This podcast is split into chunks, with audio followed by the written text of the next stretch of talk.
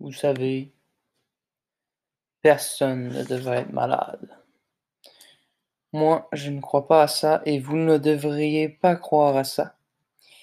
Car il existe un remède et plusieurs gens nous le cachent.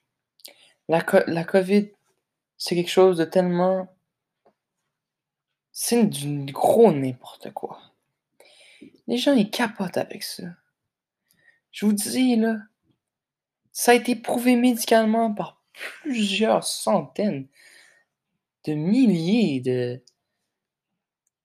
de, laboratoires scientifiques. L'hydroxychloroquine, c'est déjà le remède. C'est vraiment des foutaises. Vous savez, en plus de ça, qu'est-ce qui est encore pire que ça? C'est que ce qui se passe présentement, c'est que le taux de suicide habituellement au Québec est de 1 par jour. Et à cause de toutes les foutaises sur la COVID-19, il est maintenant passé à 22 jusqu'à 23 par jour. Les overdoses se comptent par centaines.